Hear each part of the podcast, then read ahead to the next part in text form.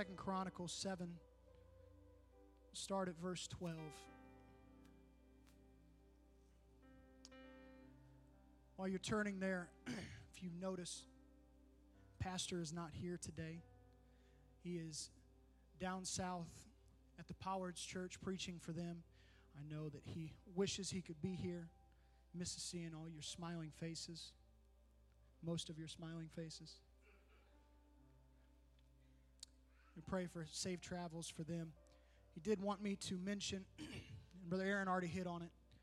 This week is a big undertaking for our church. It's a lot of work, it's a lot of effort, and all that falls on your shoulders, your sacrifice, your time. And he wanted to publicly say thank you for everything that you're going to put in this week. It's not going to be in vain. Our church is blessed because we give. Because we sacrifice, our church sees blessing and favor. I'm thankful for each and every one of you that are going to work this week and everything you're going to do. Amen. Second Chronicles 7 and 12 says, And the Lord appeared to Solomon by night. He said unto him, I have heard thy prayer, and I've chosen this place for myself to make a house of sacrifice. If I shut up heaven that there be no rain, or if I command the locusts to devour the land, or if I send pestilence among my people. Verse 14 says, If my people, which are called by my name, if they shall humble themselves and pray and seek my face and turn from their wicked ways, then will I hear from heaven. I'll forgive their sin and I'll hear heal their land. Now mine eyes shall be open, my ears attent unto the prayer that is made in this place. I believe God has a word for us today. He looked at Solomon where he was at. He said, If my people will just humble themselves before me, if they'll humble themselves and pray, then I'll be there. I'll hear my people and I'll heal the land. There's some things that God wants to work in, and He needs to work in today. And I believe He's going to show us how. Amen. If you could, put your Bibles down, lift your hands. Let's pray and ask God to have His way. Lord, we worship your name, Jesus. God, we thank you for what you've already done in this place. God, that you've already poured out, you've already spoken. God, I believe you're not done yet. God, that you have more in store for this service. God, I believe lives are going to be changed, that our hearts are going to be turned to you. And I believe you're going to do mighty things. We believe that you are going to show up in the name of Jesus. In the name of Jesus. Amen. If you're going to preach with me, you may be seated.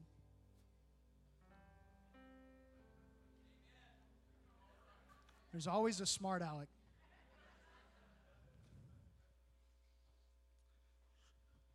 It's important for us to understand context when looking at Scripture. It's not enough just to look at the Scripture by itself, but it's important for us to understand what's happening in this time and what led up to this moment. We look at our reading, and King David is considered a man after God's own heart. He reflected it was a time of peace. He was looking around at everything that he had. He was sitting in his house and his palace and looked at all of the, the fine furnishings that he had and everything that was, was so beautiful where he was. He said, Look at everything that I have. It's, it's not good enough that I have all of this, and yet the presence of the Lord has a curtain to cover it up. So he made up in his mind, I'm going to build a palace, I'm going to build a tabernacle for the presence of the Lord to dwell. He made up in his mind and he went to the prophet and said, This is what I want to do. I want to build a place where the presence of God can dwell. It's a pretty good, pretty good attribute, right? It's a pretty good thought. The prophet looked at him and said, Well, you're a man of war. You've got blood on your hands, and so it's not God's will that you do this, but your son, Solomon, he'll build the temple. So as time goes on and Solomon takes the throne, he starts to build this place where the presence of God can dwell. Starts to put everything together. And we see in the chapters preceding our text that it goes through and it lists everything that has to do with this tabernacle. It goes through every detail. It goes through all the material that's going to be used. And God was specific in what needed to be used for his temple. It goes through the construction and how big everything should be, what the size should be, even down to the furniture on the inside, because God was specific for his presence. Every detail was laid out. God wanted things to be in order for his house, and he had a specific way that he wanted his presence to be handled. See, the chief priest, he would go into the tabernacle. He's the only one that could go into the presence of God. And once a year, people would come and they would give sacrifice, and that priest would walk in, and he had to do things a certain way. He had to kill that sacrifice on the altar, and he had to walk to the laver, and he had to wash his hands, and he had to do everything the way that it was ordained. If he did not, if things weren't right in his spirit, if he missed a step, then he would be struck down. He would be killed right there. Those priests, they would have bells around their garments so that everyone on the outside, they would be able to hear the sound of obedience. And if that sound of the bells ever stopped, they had a rope tied to their, their leg and they would pull them out because only the chief priests could go in. God had a specific way for his presence to be handled. But when Jesus died on a cross, we're just out of Easter. When we understand everything that Jesus did, that he came and he lived a sinless life for you and I. That he not only lived, but he took the price of death on himself. He took the weight of our sin and he died on a cross. And when he did, the Bible says the veil in that tabernacle was torn down in two. So now no longer did we have to go to a priest to get into the presence of God, but now the barrier between us and Him was ripped apart. Now I can have a relationship for myself. I can know God for myself. On, is no one excited that you get to know God? I don't have to wait one time in the year where I can go into His presence. I don't have to wait to hear His voice, but at any point. I can lift up my hands. I can worship. I can call on the name of Jesus, and He's there. I'm thankful for the presence of God. That old covenant, that old tabernacle, that old law, it was now put away, and now we were folding unto a new law. Jesus' sacrifice made a way for something new, for a new covenant for us. 1 Corinthians 6 and 19 says, What? Know ye not that your body is the temple of the Holy Ghost which is in you, which you have of God, and that you are not your own, for you are bought with a price. Therefore, glorify God in your body and in your spirit, which are God's. When he died on a cross, he made a way that that temple could dwell inside of you. You're now the temple in the presence of God. You've been purchased with a price. God looked at you and he saw your value, even at your lowest, even at your most broken, even when everything was falling apart. And he said, That's worth everything to me. I want to dwell with that person. God saw the value in you and he paid the price to know you. It makes sense that we would be in bondage. He paid a price I could never pay on my own. He went to Calvary and he did something I could never do. I should be eternally bound, constantly trying to give back and pay for what he did, but that's not what the Bible says. Romans 8 and 14 says, For as many are led by the Spirit of God, for they are the sons of God. For you have not received the spirit of bondage again in fear, but you have received the spirit of adoption, whereby we cry, Abba, Father. The Spirit itself beareth witness to the God. We are the children of God. He looked at you and he said, You know what? There's a price that you can't pay. You can't do this on your own, but I'm going to take you and I'm going to put you under a new name. I'm going to take everything that I am and I'm going to put it over your life as a shield, as, as a way that we can be saved. God not only paid the price for our sin, but He loved us enough to adopt us into His family. Now I've got a new name. No one else is excited. I'm, I'm glad that He looked at me and He gave me a new name. I'm not who I was. I'm not bound by the sin that I was in, but now I'm a new creation. I'm thankful for a God that loved me enough.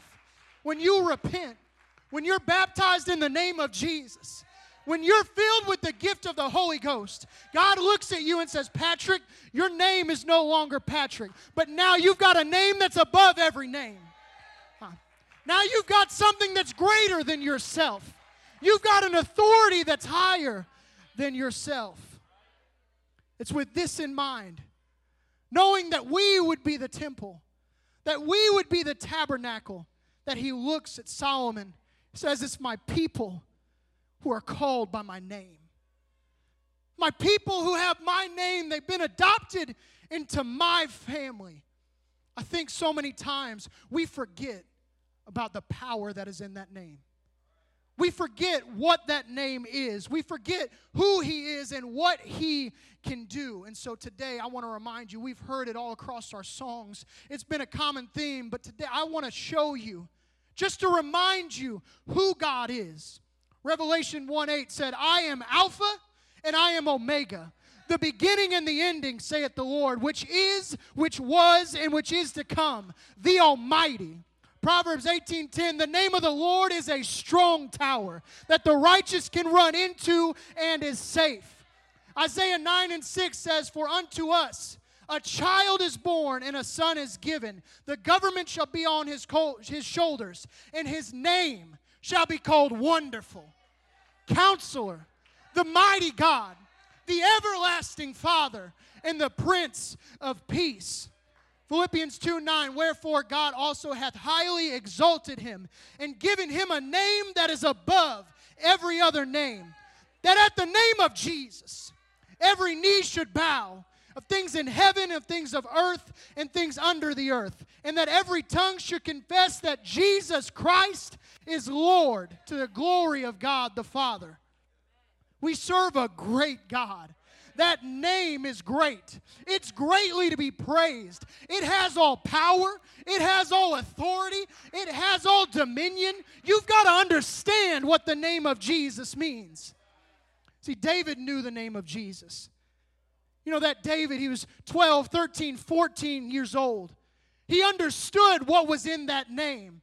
It was the name that he could take with him as he was just delivering food. And he could hear a giant on the other end of the field where all the armies of Israel were hiding and they were bound by fear and they were alone and broken. And this little boy would look up and he would say, Why is no one there? Why is no one willing to fight? Is there not a cause? Is there not a cause to fight for? And he would step out with no experience. He would step out with no sword. He would step out with no armor. And he would say, Thou comest to me with sword and with spear and with shield. But I come to thee in the name of the Lord of hosts, the God of the armies of Israel, whom thou hast defied. That's a name that's above every name. That's a name that holds all power. That name can heal. Well, can any, anybody testify? That name can heal. That name can deliver. That name made a way out of no way for me. That name was peace when there should not have been peace. That name restored my family. That name set me free. Come on, we serve a name that's above all other names. And He loved us so much. He cared for you so much he said, I'm not just going to hold this name to myself, but I'm going to give it to my people. If my people who are called by my name, if they would take on my name and they would humble themselves and pray. Why do you think he had to say that? Why do you think he had to speak those words if they would humble themselves? Here's my thought that in Solomon's day, there was a people who had a problem with pride. There was a people that had a problem with humility. They looked to their own strength and they looked to their own abilities and what they could do, who they were, said, I can handle these battles on my own. I, I can fight these things by myself. I, I don't need anybody else. I can handle this on my own. And can I submit to you that I think here in 2023 that we also have a problem with pride and we have a problem with humility. Nathan, I'll talk to you. Pastor does this, so it must be anointed. I believe today we've got a problem. We have a problem with our pride where we can't lay ourselves down at an altar. I can handle everything that's going on on my own. I, I can deal with these problems. I don't need help from anybody else. I, don't need godly counsel. I, I don't need the help of a friend. And I certainly don't need to go to God because I can fix this on my own. Sometimes I'm that kind of person. Feel like I can handle things by myself. I, I don't need anybody's help. I've got enough knowledge and I can fumble my way through and I can figure this out by myself. It's never more evident than a couple years ago. It was IYC. We had, during COVID, we had Illinois Youth Convention out of the campground. Because it was close, we had all of these people who were staying at our house. All these boys were staying there. And Andre and I were running around back and forth, and I'm tired. Gone through all these days. These kids are exhausting. Just wanted to sleep, and it's about 1 in the morning, and I get a call from Braden. It says, Hey, got these guys at your house. One of them locked himself in the bathroom, and he can't get out. Now, the smart aleck in me says, Why, what's so hard about getting out of a bathroom?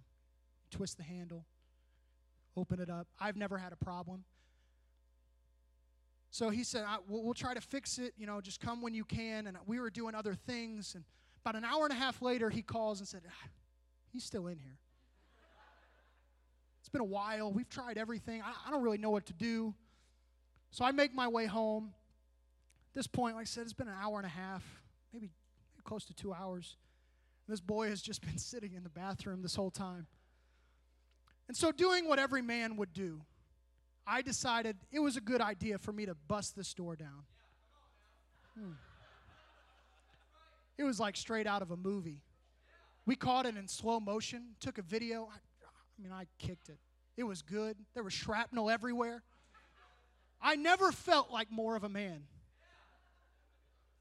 I did not think that Andrea probably did not want a broken door downstairs. That never crossed my mind. I, I didn't think about the repercussions that someone was probably going to have to fix this. And so I won't tell you how long, it doesn't matter. But a time later, I decided I needed to fix this door. Went through and I started doing all this stuff, and man, you would not believe the amount of mistakes. Putting a door up is hard. Man. I had to build all this, and I'm cheap, so I was trying to use the broken pieces and like glue them back in place. I went through all this, and my wife had the audacity. Ne'er I say the gall to look me in my face and say, Honey, should you call your dad for help? Patrick, that manliness that I felt, now was at an all time low. No, I don't need help from my dad. I am a man. I know what I'm doing. I know I've never built a door, I've never built a thing in my life, but I, I can look up YouTube. And I know how to do this. And so I proceeded to go through the process of putting this door back up. I made mistake after mistake, spent way more money than I should have because I kept breaking things. I bought the wrong door, so I had to go take it back. And I got the right door, but the hinges were on wrong. So I had to fix all of this stuff. I finally, after way too much time, got it to a point where it was serviceable. We can now open our bathroom door, we can shut it. The lock even works. But that's about as far as it goes. There's still trim that's off. Things might not be straight. Unfortunately, Pastor, he passed down that lazy eye, and so things things kind of look off kilter a little bit. You know, you feel bad for him. Why does no one feel bad for me?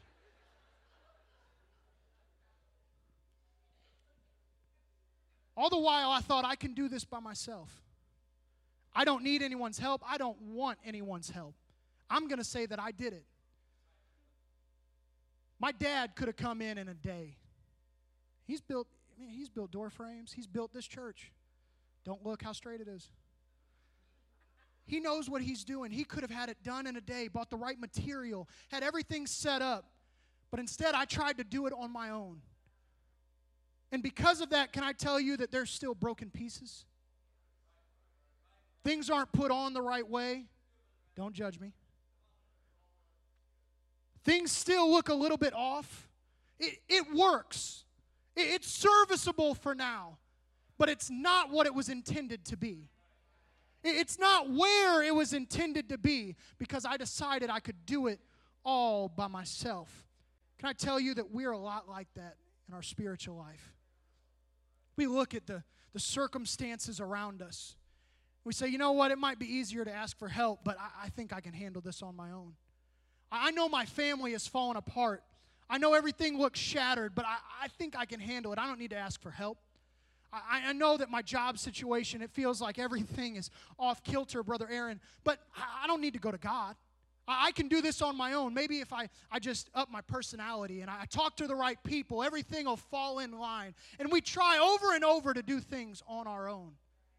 But most of the time, if we're honest, it turns out worse than it was we break things a little more and it looks messy and it looks it looks shattered. And then at the end when there's no other option we turn to god and say why can't you fix this mess? It's god's desire. It's his will. He's a good father. He wants to help. He wants to be there for you. He wants to fix what's going on. That's his desire for your life but we can't humble ourselves enough to get on our knees before a God that has the answers. We can't lower ourselves into subjection under the God that can change everything. If you'll just quit looking around, if you quit looking at your landscape and you quit looking at everything that seems to be falling apart, you stop looking to other people Stop looking to your mistakes and your failures and looking at all the storms around you, and you would just turn your eyes up to God. He's here, He's listening, He's waiting to hear your voice. He's calling out today. If you'll just humble yourself, if you'll just seek my face, and He's got promise in His word. He says, then, after you've done your part, after you've lowered yourself, after you've admitted that you can't do this by yourself, you can't do it alone, you can't move on alone, he says, then will I hear them from heaven. I'll forgive their sin and I'll heal their land.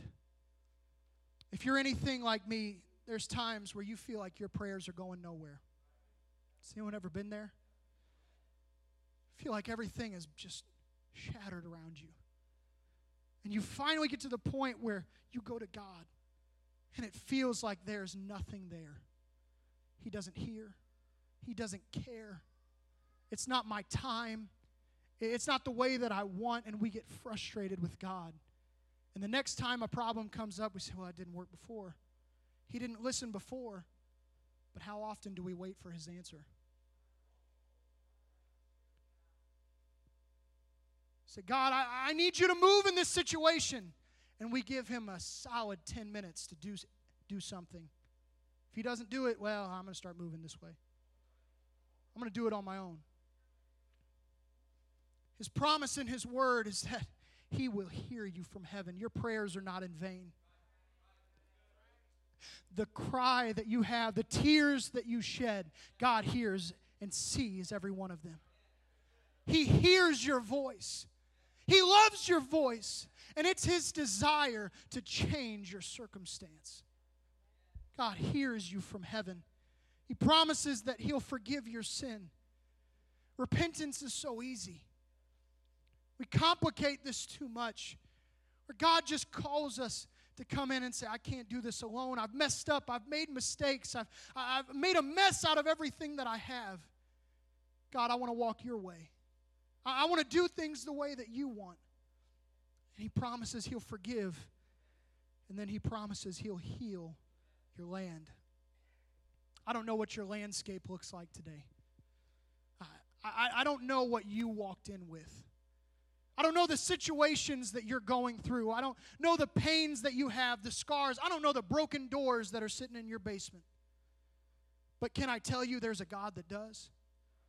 That He knows exactly what you walked in with, He knows exactly what you're facing, and it's His desire to heal your land.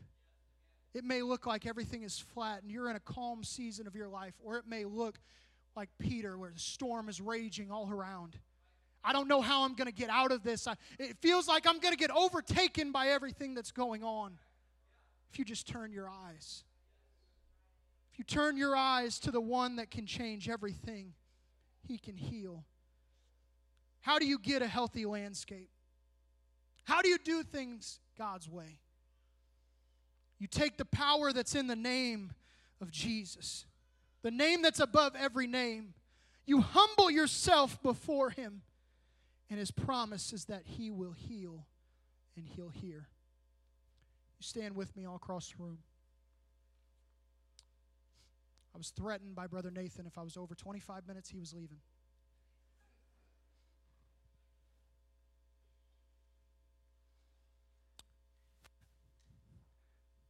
Thought you were leaving.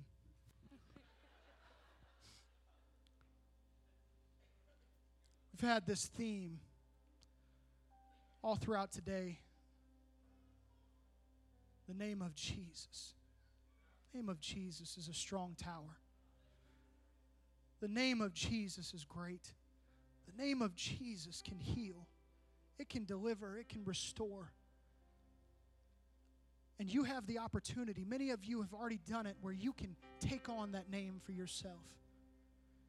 When you repent and when you're baptized in the name of Jesus, when you're filled with the Holy Ghost, God gives you a new name. Maybe you're here today and you've already done those steps. You need to understand the name that you have. If you're not there yet, then you can repent at an altar. We've got water. I've heard it's warm. We've got clothes. We can baptize you in the name of Jesus today. And the promise is that you shall receive the gift of the Holy Ghost. If you want to walk out of here a different person, if you want to walk out of here with a new name, you have the opportunity today. If you just need to understand that God is here and He hears you. If that's all that you got out of this, then walk out knowing that you have a God that cares, that you have a God that loves, that you have a God that hears. And if you're broken in this place, our God can heal. If you're in the storm of your life, my God can change it. I've seen it for myself. I've watched him do it for myself. You can't tell me that he can't. You can't tell me he doesn't have the power. I've seen him do it, and there's many in this room who have seen it for themselves. He can do it for you. He can change your landscape. If you would, you'd step out of your out of your pew, you'd come up to an altar. I don't know where you're at, but God wants to have a relationship with you today. God wants to hear from you today. And I believe God wants to heal. Would you come? Would you pray? Would you humble yourself before God? Lord, we give it to you, Jesus. We give you glory.